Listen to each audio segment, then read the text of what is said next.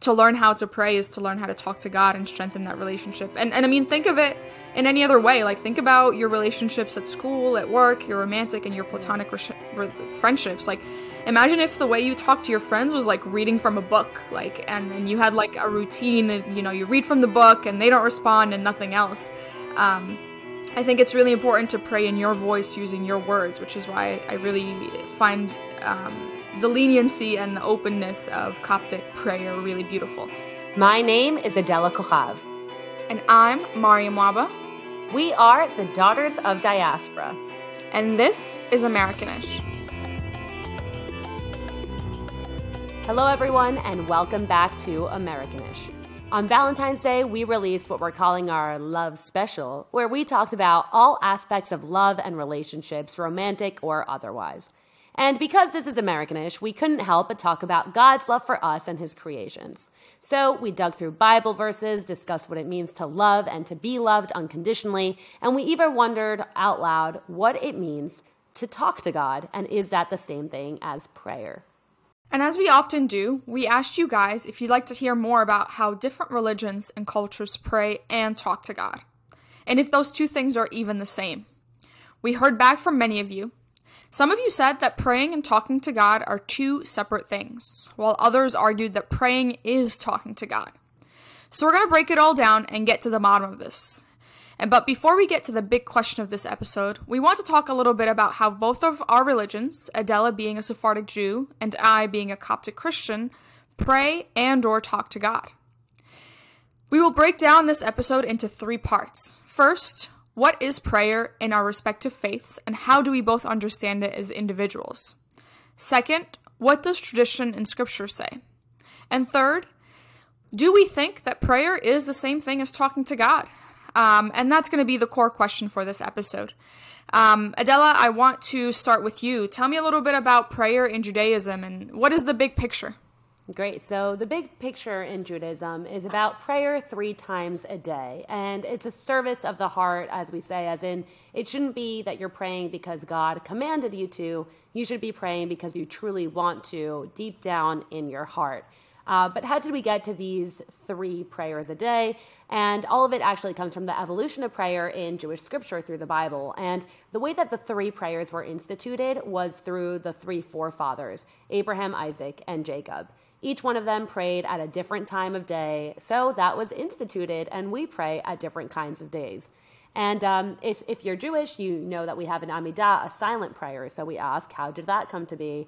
Um, and then we fast forward to the 11th century BCE with Hannah. So Hannah, Hannah, who ended up giving birth to Samuel, Shmuel, um, she really wanted a child. She was being taunted by her fellow concubine, and because of that, she went to the temple and she was quiet and she was swaying and she was praying with this intense concentration to the point that the high priest, the Kohen, thought that she was drunk. So they looked at her and they're like, You can't pray drunk. How dare you? And she was like, I'm not drunk. I'm just really concentrated. Like, I'm praying from my heart. And that's when they're like, Huh, maybe that's a good idea. Maybe a woman innovated something. Maybe we should pray silently and have concentration. So that was the next change to prayer in Judaism. And then there was David's Psalms. Um, he wrote 150 songs, exaltations, and prayers, which we have incorporated into daily prayer. Um, and like I said, ideally, you should be praying from your own heart but um, there is an idea of Lashon HaKodesh, which is the elevation of prayer through uh, Hebrew, the, the, the, holy language. And when we were in Babylonia in the second century BCE, um, actually, sorry, in, in the fourth century BCE, um, the issue is that a lot of people didn't speak Hebrew. So um, the scripture, the Ezra, the scribe, wrote down set texts in Hebrew for people to be able to say that in Hebrew and to be able to pray in Hebrew. And in the second century BCE, um, that was actually solidified, and the prayers themselves were officially written down. Um, the second biggest part of prayer in Judaism is communal prayer. So you pray if you're a man in a minyan, which means 10 men together pray. So, what does prayer look like in Judaism? It's supposed to come from the heart but we have this three times a day, 10 men in a room praying together um, in these set blessings. And the way that the blessings in the silent prayer are organized are through praising and then asking and then thanking. Because of course, when you're you're praying, and, and we're going to talk about this, of course, later, there's really no response to you, right? So, like, if you are asking God for something, or if you are thanking God for something, or, or whatever it is, you're not really hearing back. So, we make sure to get all three parts. You get praise, ask, and then thank. So if you have a parent, for example, it's something along the lines of like, "Hey mom, you look so pretty today. Thank you for giving me everything that you give me. Can I please go play with my friends? Thank you for being so wonderful." And then you run out the door, and your mom's just kind of like, "Did I answer? Like what?" But um, that is how we have structured prayer when it comes to the Jewish faith. And it is a, a set text uh, that we pray nowadays from a book called the Siddur. Um, so that's prayer in Judaism in a nutshell. Um, what about you? How does prayer look in Coptic Christianity? What is and what is not prayer? I really love that breakdown of, you know, uh, what is it? Thanking, asking. What can you remind me of it? Yeah, praising, th- asking, thanking. That's right. That's great. That's just like a good thing to remember, honestly, for all parts of life. Um, okay, what is prayer in the Coptic tradition? How is it defined? So I- will tell you what prayer is by telling you what it's not. Um, so prayer, and and you know this seems a little ridiculous to say, but I, I think we have to say it is that prayer is not a request for material things because God is not Santa Claus. Unfortunately, um, prayer should not be should not be like our go to for asking for our material needs because it, it creates an empty routine uh, where we pray words that we don't mean, and we only go to God when um, we're in a sticky situation. And, and we'll talk about this a little bit later on too. But like, ask yourself, when do you find yourself having the most um, you know, routine prayer schedule? And if the answer is usually when I'm in a hard spot in life, then mm. you kind of need we you and I need to take a take take a step back on how we pray and reassess because if we're only praying when we need something or when when we need God or feel like we need God, I feel like there's a lot of um, questions we must ask ourselves. Um, and that leaves us like, what is prayer? And, and there's a couple different ways that the Coptic Church looks at prayer. Um, first and foremost, prayer is communion with God. Um, so obviously, we take communion in the church every Sunday. But being in communion with God is uh, our way of worshiping God and, and having that line of communication open. And this objective here is to be standing in front of God, enjoying and spending that time with Him. Um, there's a couple of uh, church fathers that um, have really thought about what prayer is and, you know, um, the Coptic Church is the founder of monasticism, which is you know going out into the desert and praying for the rest of life. I love um, that. So I, I feel like we're pretty we have a good, pretty good grasp on praying. Um, Saint Isaac the Syrian says that when we talk with the heart, that is when we are praying. And I want to break down what he really means by that. And I think he means that prayer requires almost a completely focused mind. Um, Saint Mark, when he wrote his gospel, he said you shall love the Lord your God with all your heart, with all your soul, with all your mind, and with all your strength. That is your first commandment. Um, and that's really hard. Like people tell you about how difficult it is to meditate, how to clear your mind, um, and think of nothing else or, or, rather think of nothing. Um, so imagine trying to clear your mind and think of nothing and then open a line of communication before a deity, uh, with a deity. Um, and then I'll come back to these church fathers that have really helped me understand what prayer is and how to approach it as an individual. And here's kind of where I see a lot of the beauty of Americanish and why I love doing this every week with you, Adela, is that these things have meaning on their own, right? Like we can sit here and read Bible verses all day long. Um, but the tricky part and the important part is realizing and figuring out for ourselves what they mean in the modern world. Um, so, what does it mean for a young Jew, a Jewish man living in New York that has a nine to five job to pray three times a day? Like, it, are those two things compatible? Is there a hmm. way to make them compatible? Um, so, Father Gregory of Nicaea says that prayer is a heart to heart, forever active on God's part. Excuse me. A prayer is a heart to heart talk, forever active on God's part, forever slow on ours. Both parties call and both respond. However, the initiative is always God's. Second, St. Macarius the Great uh, declares that we ought to pray neither according to any bodily habit, nor with a habit of loud noise, nor out of a custom of silence or on bending knees. But we ought to soberly have an attentive mind, waiting expectingly on God until he comes and visits the soul by means of all its openings and its paths and senses. Um, obviously, there's a lot to unpack there, but I, I, can't help but think about the revival that we talked about last mm. a couple weeks ago, um, and and you know exploring what it means to pray in an animated way. Um, what do you think?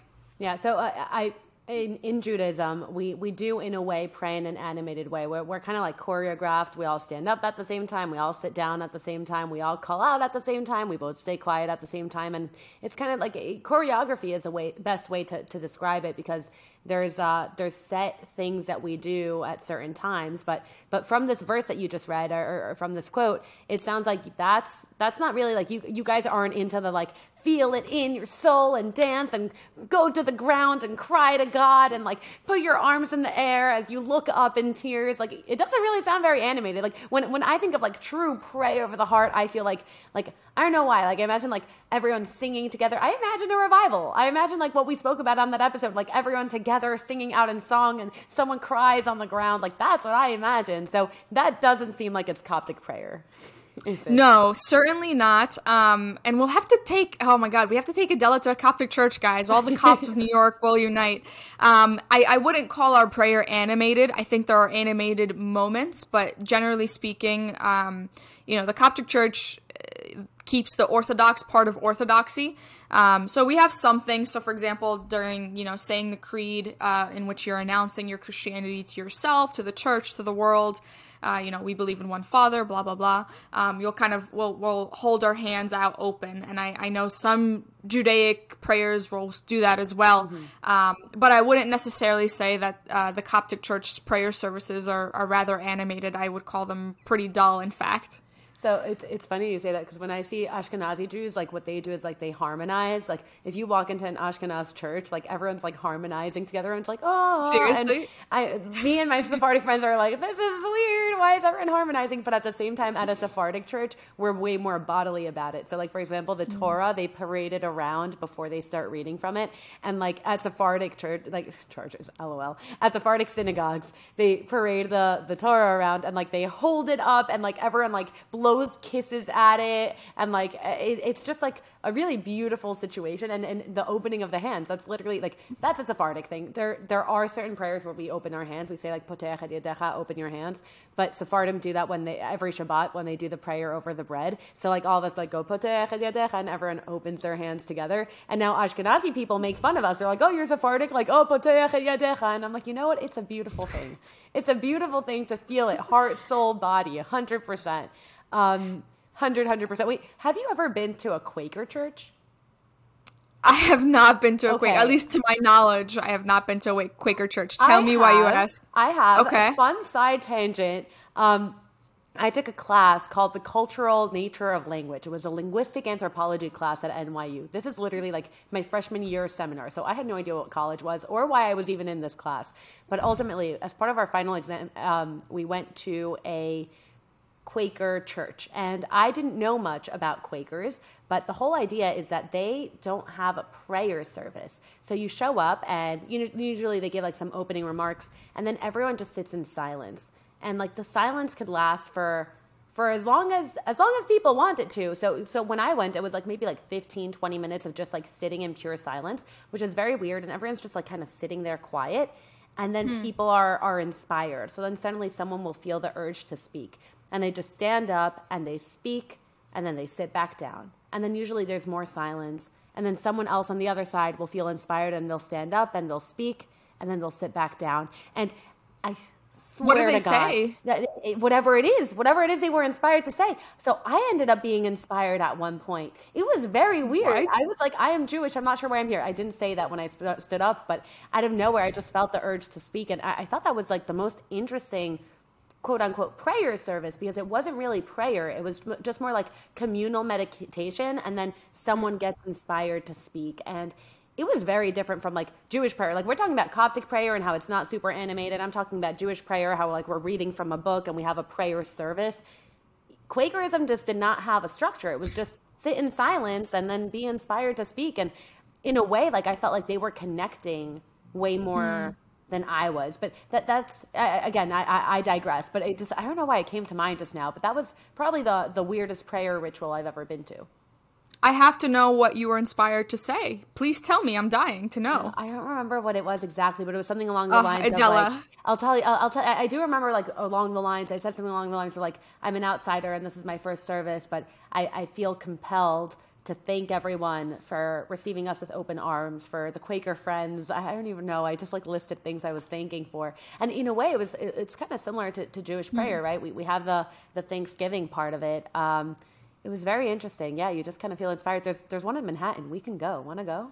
We should definitely go. We should definitely explore Quakerism, if that's the right even word. Um, that is so fascinating to me because this whole episode is trying to understand how people talk to God and Yeah. what it means to talk to God. Um, so just you know, sitting in silence for 15 minutes until you feel some sort of inspiration dawned upon you to to say something or feel something. Um, that's a really interesting way to communicate with a deity. It's very interesting. I mean, for us, at least, like again, like we just have three structured times a day. Like three times a day, we pray. What What about in in Coptic tradition? Like, how many times are you supposed to pray? Right. So there's a group of Oriental Orthodox Christian churches. So uh, we can do a whole other episode breaking down, you know, the Oriental Christian churches and the Eastern Christian churches and the Western Christian churches, and we can get really into the nitty gritty of that. But to just keep it short, there's uh, seven Oriental Orthodox Christian churches that belong to the Oriental family. So those include the Coptic Church, the Armenian Church, the Syriac Church, and the Indian Church, um, just to name a few. Um, so bo- the Oriental family, as well as certain Oriental Protestant denominations, uh, use what um, use a liturgical book such an Igbeya, such as an Igbeya or Shahimu, which I'm familiar with the Igbeya because it's what the Coptic Church uses, but I, actually have never heard of the Shahimu. I hope I'm saying that properly. Uh, before doing research for this episode. And the Igbeya is supposed to guide you in praying during the canonical hours, which is seven times the day, four, seven times a day, and you're supposed to do. I know it's intense. We got we got the Jews beat, we got the Muslims beat on how many times we're supposed to pray a day, um, and of course you're you're supposed to be doing these prayers facing eastward um, in preparation for the second coming of Christ. Um, and that practice of facing east has its roots in Psalms, which we won't get into, but uh, the prophet David prayed to God seven times a day, and therefore we pray to God seven times a day. Um, We really practically, what does that mean? Yeah, I know. Three times a day is not bad, and and we'll get into a little bit about the the double standard for women and men in Judaic pray, uh, praying in a bit. But um, I do want to point that point out that while you know we're technically supposed to pray seven times a day, um, if you ask me, do I think most Christians pray seven times a day, or most even Coptic Christians pray seven times a day? Um, and I think the simple answer is no and we can get into the nitty gritty and and you know count is is praying on the train on my way to work just saying a few quick, quick words to to god count as praying because if so then i could probably squeeze in seven quick prayers a day but if we're talking about opening a, an agbeya, a, a liturgical book and doing all the prayers of the hours, um, then I think the simple answer is no. Um, what about you? What does that three times a day look like for men and women? Um, so really quickly, I just want to say I'm I'm in law school for everyone listening, and literally today in my professional responsibility class, which is ethics for lawyers, we were talking about billable hours, and we're like, okay, like if you're mowing your lawn or like if you're on the train and you just happen to think of like the way that you're structuring your argument for a client, is that a billable hour? And they would open up this like whole discussion. So it's funny that you're talking about that. Like, what's a billable hour for prayer? Like, can you can you say like I prayed? Like, can you can you bill that hour to God and be like, hey, I prayed, I got one of my seven in. Like, can you? I don't know. That's a great question. But um, so those three times a day. So I said that um, in Judaism you pray three times a day. So there's shacharit, which is in the morning, mincha, which is in the afternoon, and then you have arbit, which is at night. A lot of people join mincha and arbit around sunset, and they kind of like two birds, one stone it, which is really smart for them to do. Um, and of course, like life gets in the way. It's actually funny in in Deal, uh, the town I live in in New Jersey, there's actually a bus they call the the Syrian bus that goes every day from Deal to Manhattan and Manhattan and back to Deal. It's like the commuter bus, and they say uh, in the morning on the way to Manhattan, and they say and arbit in the afternoon. So like you know, prayer finds a way in the modern life, but um, women are not obligated to play, pray three times a day. So women are actually only obligated to pray once a day. And, and the reason why is because of this concept called mitzvah tazeh shesmana which means a positive time bound commandment. And the idea behind it is that women, for certain cyclical reasons, are not always available to be doing things that are time bound. So you can't command women to do something that they may not be available to do for one reason or another, if you catch my drift, mainly childbirth and whatnot. Um, and rearing children and everything that comes with that. So we become exempt or we have a certain leniency. So women do not comprise a minyan. So it's 10 men comprise a minyan. Women do not. And um, it's interesting because women should still try to pray three times a day, but we, we're in no way obligated to pray three times a day. And when I got into Cardozo, which is the law school of Yeshiva University, I said, Great, this is God sending me a message. It's my time to, to pray every day. That's it. Like he, he's basically handing it to me on a platter. So there was a, a minyan, a prayer chat. So I joined the prayer chat and I show up to the room at the time it was supposed to happen. And there's like these religious guys in there and they're like, Hey, we're using the room. And I'm like, Yeah, I'm here. I'm here to pray. And they're like, oh, okay. And like, I was so out of place and I just like kind of sat in the back and I'm like, is there like, you know, the traditional partition between men and women? And they're like, oh no, we don't have one of those. And I was like, okay. And like the other religious guys started coming in and they all like were looking at me like, what's she doing here? And I was like, oh my God, I'm so uncomfortable. And then um, after we finished praying, like I, I walked out of there and I stopped going and a friend came up to me and he's like, you know, you should really like come back. And I was like, look, like I'm not obligated to pray with a minyan. It's fine. I'll just like pray on my own in the library. Like you guys do your thing. I don't want to make anyone uncomfortable. I feel uncomfortable without the partition. So that was kind of like the end of it, I thought in my head. And then a week later, these two religious guys I'd never really spoken to in my life came up to me and they're like, hey, like we think it's like really a shame that you don't come to pray because we don't have the partition. To be honest, we never really had a girl interested in coming to our daily prayer. So we never really had one. But, you know, we, we actually ordered one on Amazon. It should get here next week. And you should feel not only welcome, but you, you should feel comfortable coming to Minyan every day. We want you to come. And that was the sweetest thing. It was the sweetest thing. So now, fast forward a year later, we do have a mechitza. I'm still the only woman that goes, but I feel very comfortable wow. going. And the issue is that they were extremely unorganized. They never had like a set room for the prayer. They're like, hey, are we praying today? They're like, yeah, sure. And they would be a searching for empty rooms. And I'm like, guys, like, just reserve a room online. And for some reason, no one would get anything done. So I decided to self appoint myself as the minyan chair for Cardozo. Um, I decided I'm like the minyan mom, and I reserve the rooms for them, and I'm basically their secretary, and I coordinate prayer times. And I'm a girl, and I'm not obligated to even be there, and most of the time I'm not. I, I try to go a couple times a week. A lot of the time I can't, but end of the day, it makes me feel connected, and it enables them to pray in a comfortable way. So in a way, it's like I'm getting their points, you know. Yeah, that is such a sweet story. I was really expecting it to take a very misogynistic turn and kind of excluding you from praying, but I'm yep. really glad it didn't. And I'm Cardozo so glad they. Yeah, shout out to those guys for ordering that on Amazon, and shout out to Amazon for having that separation. Oh yeah, oh it's just a curtain, by the way. They, they literally. Oh, just, is it? They just bought a curtain.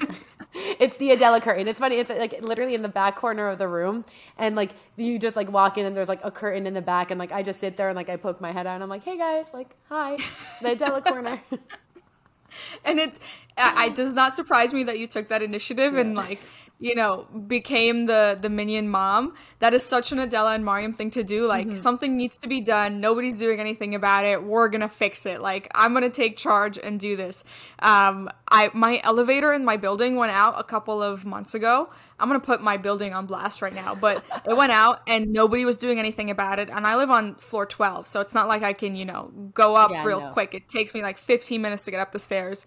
Um, and nobody was doing anything about it. We weren't organized, and I just got so frustrated one day. So I spent like an hour making posters, and I put them on every floor in the building so that people can see it. Mm. And I put like my phone number, and I was like please text me so we can make a group chat so we can organize, we can unionize, and we can take a stand against the elevator not working and nobody doing anything about it.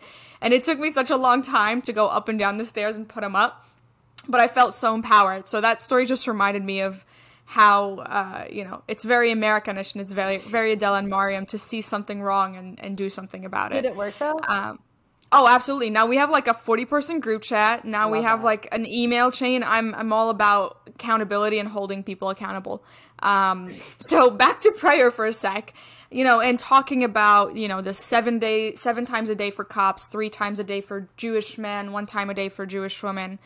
Um, I want to bring us back to the core of this episode and the core of this conversation and this big question we're trying to answer. Is talking to God the same thing as praying? Is praying talking to God? So that's a really good question, and and it's kind of like it kind of made me sad when we when we started prepping for this episode because I realized that at least the way that Judaism has has been for me a lot of the time when I'm praying I don't feel like I'm talking to God. I feel like it's between like classes if I'm going in the afternoon or like it's kind of like like like you said actually in the quote that you read earlier it's kind of like uh, empty going through the motions and i'm supposed to feel connected but for some reason i don't. For some reason I, I don't a lot of the time and prayer doesn't actually feel like i'm speaking to god and a lot of it's because the prayer is in hebrew which is a language that's not native to me and a lot of the times the prayer is archaic. Like i, I actually i asked um, one of my jewish day school teachers this and i'm like why am i praying for the dew of the earth this sounds very odd. It's not something I would ever ask for. It doesn't seem natural to me. Why am I praying for this? And she said, Well, you're actually asking for sustenance. And I was like, Oh, well, then why can't I just pray for sustenance? And she said, Well, you should and you can. And I said, What do you mean? And she said that the 18 prayers, or 19, depending on who you follow, but the 18 prayers that we have in the silent Amidah, she said to use it as an outline. So she said, You don't have to necessarily say the specific words that are written there. But what you can do is follow the reverse outline, right? There's always a blessing about health. There's a blessing about Jerusalem. There's a blessing about, um, you know, the sustenance and about productivity. And there's there's a blessing for each individual thing. There's a blessing for your blessings to be heard. And um, she said that you you can use that as a rubric and really pray for it in a way that is meaningful to you.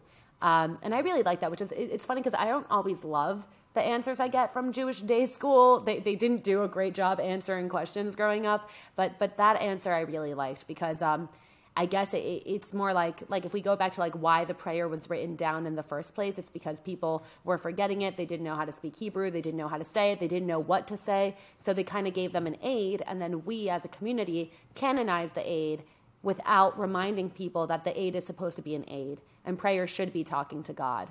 And and for me, the, the one time I do feel I'm talking to God is is when I say Shema, which is a prayer we say at night. We say it multiple times a day, but I, I always say it before I go to bed, and it literally means listen, and like you're calling out to God.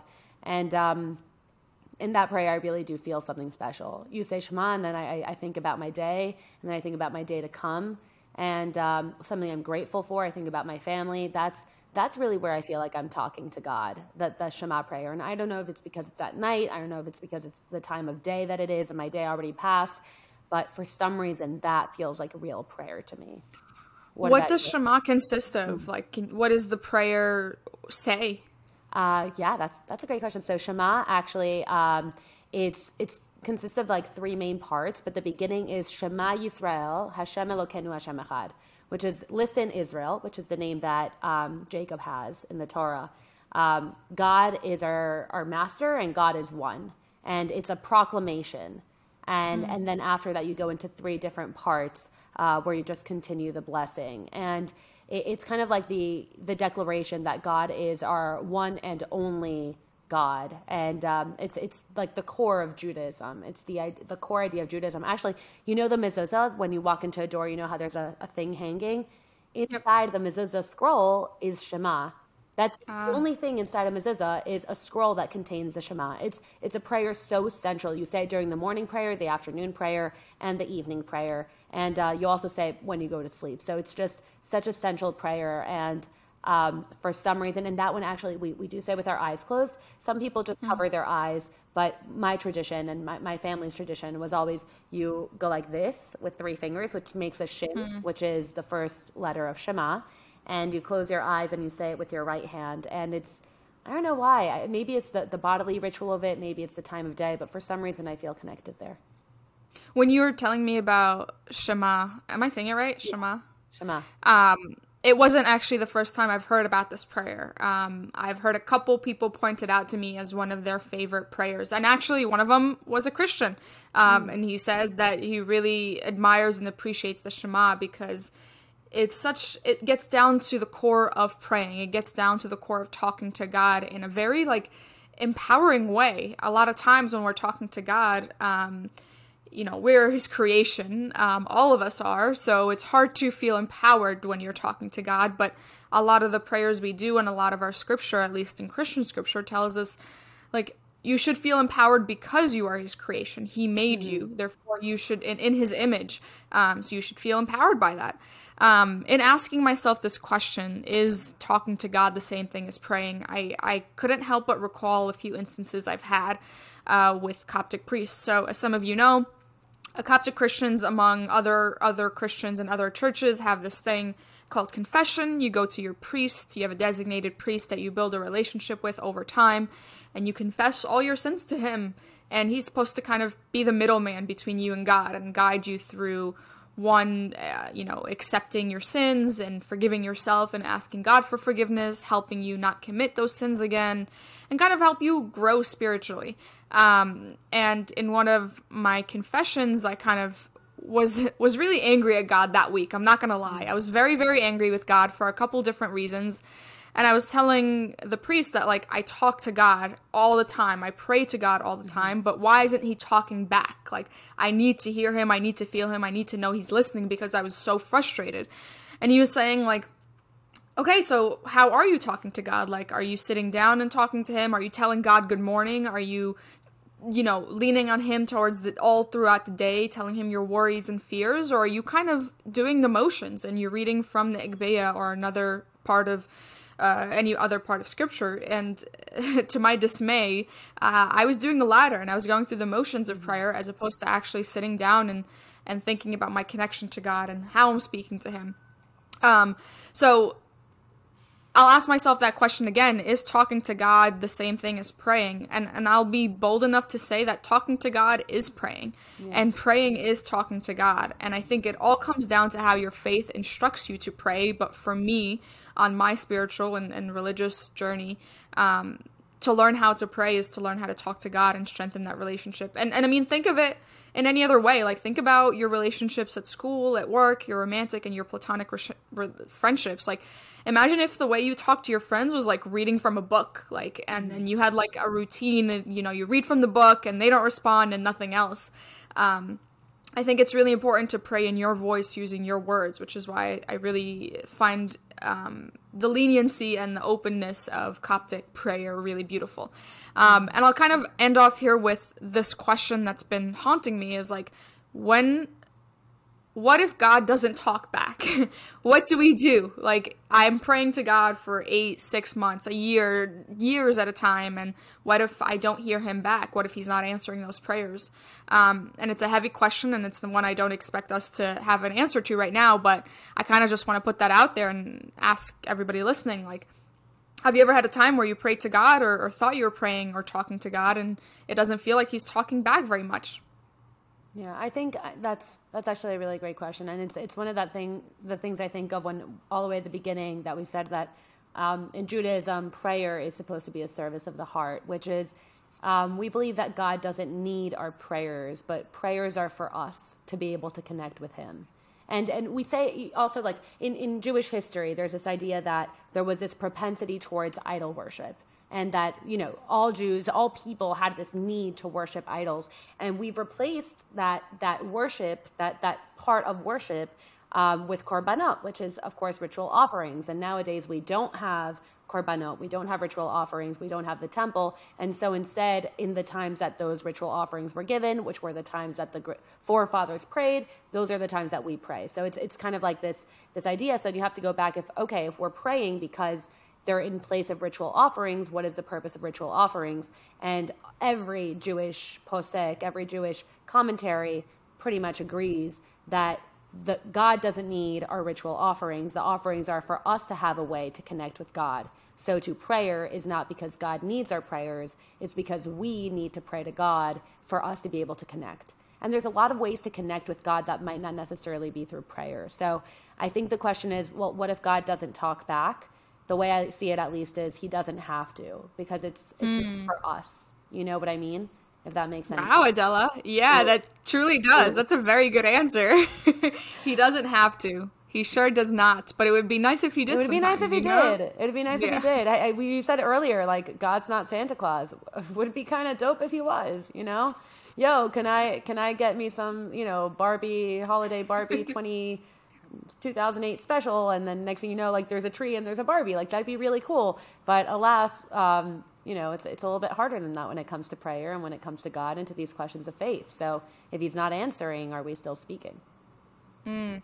Amen. I want to leave it there. That's a great note to end on. Um, if if you're listening and you are part of a religion or a culture or a tradition that has a unique way of talking to God or praying, please reach out. Let us know. We're really interested by this topic, and I think um, I don't know if there's a right way to talk to God or to pray, but I think um, the different ways that people do it, there's there's a uniqueness to it that is really special. Um, thank you for listening. Thank you for joining us on On Americanish. We'll see you guys next week.